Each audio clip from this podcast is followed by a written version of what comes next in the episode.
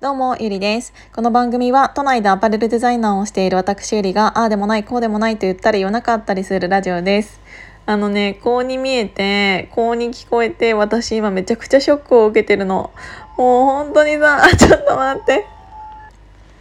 お風呂が沸いたんです。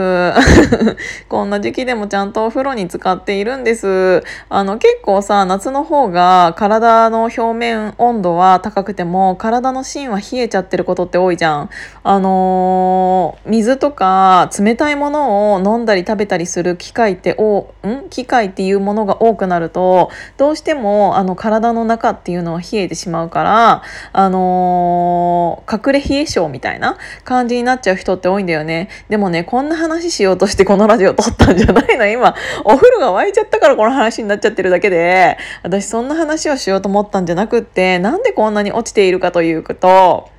私ね、あの、9月の中旬から、あの、アメリカ行きのチケットを取ったわけですよ。なぜかというと、なんかちょっと前にさ、西野さんがカリフォルニア行ってたじゃないですか。で、あの、そのままさ、グランドキャニオンとか行ってさ、あんなになんかウェイみたいな感じのなんかムービーとかも見せられて、で、ラスベガスに行ってるのとかもさ、別に私ラスベガスは別にどうだっていいんだけど、から行ける、えっ、ー、と、グランドキャニオンとかセドナとか、そこら辺にずっと毎年さ、回も行ってたから、もう、去年もう本当は2回、3回かな？行く予定だったの。で、チケット全部取ってたんだけど、コロナになっちゃってっていうのがあるから、で、私の場合はちゃんと ANA とか JAL とかそういうところでたまたまマイルが溜まっていたので、あの、そこら辺で取ったから、えっ、ー、と、ちゃんとキャンセル料は全部、うん、キャンセル料っていうか、まあ、あの、コロナ、うん、まあ、国でね、こういうことが起こってっていう理由があったから、全額返金ちゃんとあったので、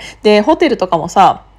いつも私、あのー、ホテルとか、えっ、ー、と、レンタカーっていうのは全部キャンセル料無料のやつで撮ってるの。そうじゃないと何があるかわからないじゃない？あのー、どうしてもさ、旅行ってって何ヶ月も前にチケットを取ったりっていうのを私はするからその方が予約時ん？予約するのはタダだけどキャンセル無料だったら早めに予約した方が安く予約はできるからっていうので私結構早めに予約はする方なんだけど早めに予約をするということはキャンセルする確率も結構上がるっていうことじゃない？あの何があるかわかんないしさ人間。っていうのがあるから全部キャンセル無料にしていたので我ながらちゃんとしているなと思って。だから去年、えっ、ー、と3回旅行に行けなかった分っていうのは全額、あのー、返金されてきたのね。っていうのがあるから、あのー、痛かったのは心だけ。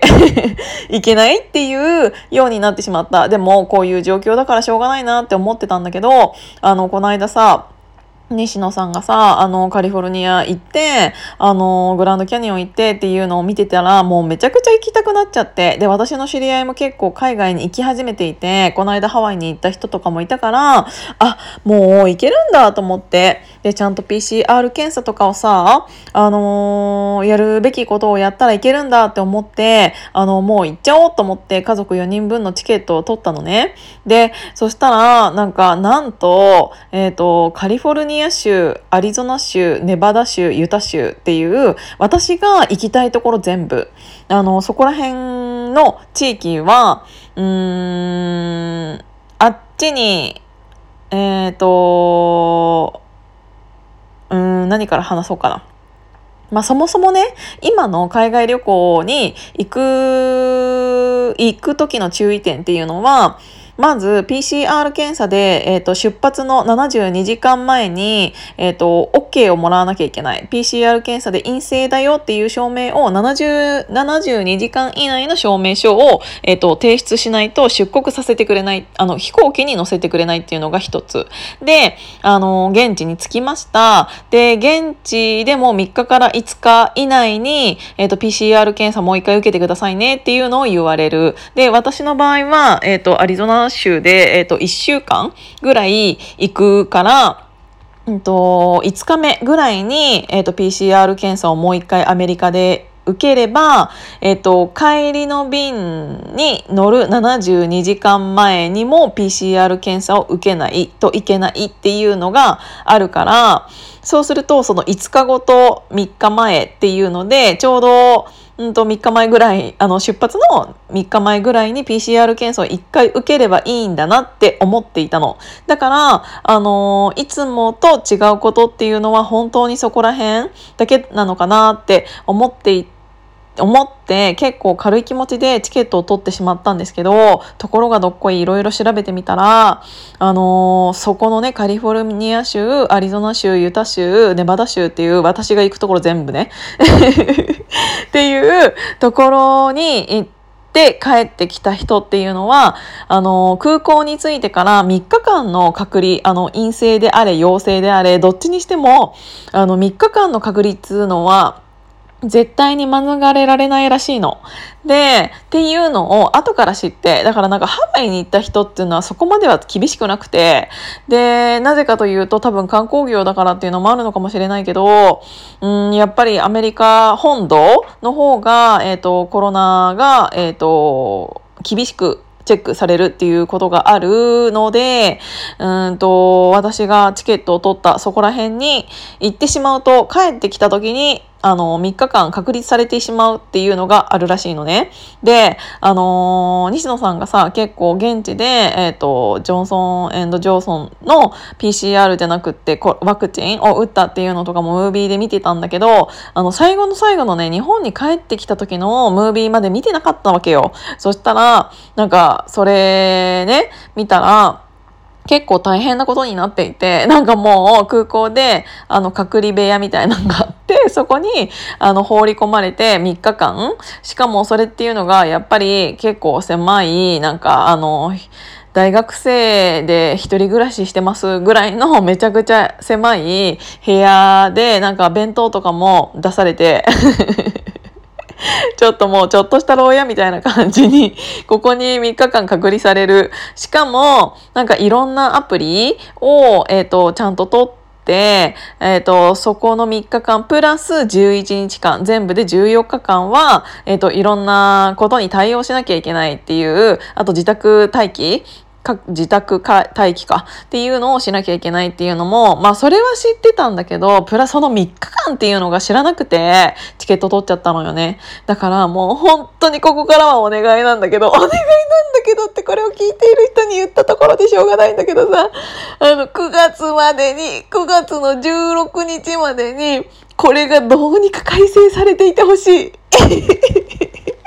もうこの3日間だけ、この3日間だけ、なくしてほしい。PCR 検査めちゃくちゃ受けるから、お願いだから。もうお願いだから本当に、あの、本当に勘弁してほしいな。で、なんか空港に着いて、その3日間隔離された後は、公共機関を使わずに、えっ、ー、と、自分の家に帰ってくださいっていうのの、で、どこのこう、えー、ど、どう、どういう移動手段をするんですかっていう提出しなきゃいけない書類もあり、で、それも、えっ、ー、と、ハイヤーとかを手配しなきゃいけないみたいなんだよね。で、私と妹は同じところに住んでいるから、ハイヤー1台でいいんだけど、お父さんとお母さんっていうのは、あの、群馬に住んでいるので、あの、両親を群馬にハイヤーで送るってなったらいくらかかるんだよって思って、成田空港からいくらぐらいかかるんだろうっていうのを考えた時に、あとなんかその、私はいいんだよ。別に3日間隔離されようが、あの、ハイヤー代を払い、払おうが、別にそこら辺はどうだっていいんだけど、なんかあの、両親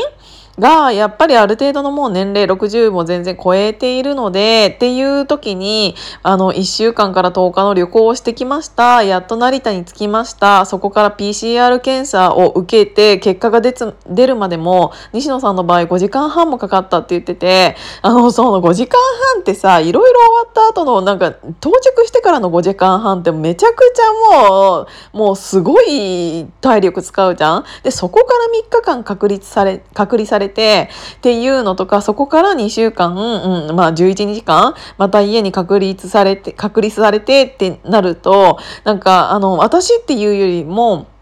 両親に対しての、なんて言うんだろう、結構、うーん、っていうのが、なんか体力的になんかあれかなっていうのを思い、今ちょっといろいろね、チケットは取ってみたものの、すごい考えてるけど、お願いだから8月中、まあ9月頭ぐらいから何か、か、その、なんか変わってほしいなっていうことを願っています。今日も聞いていただいてありがとうございました。じゃあまたね。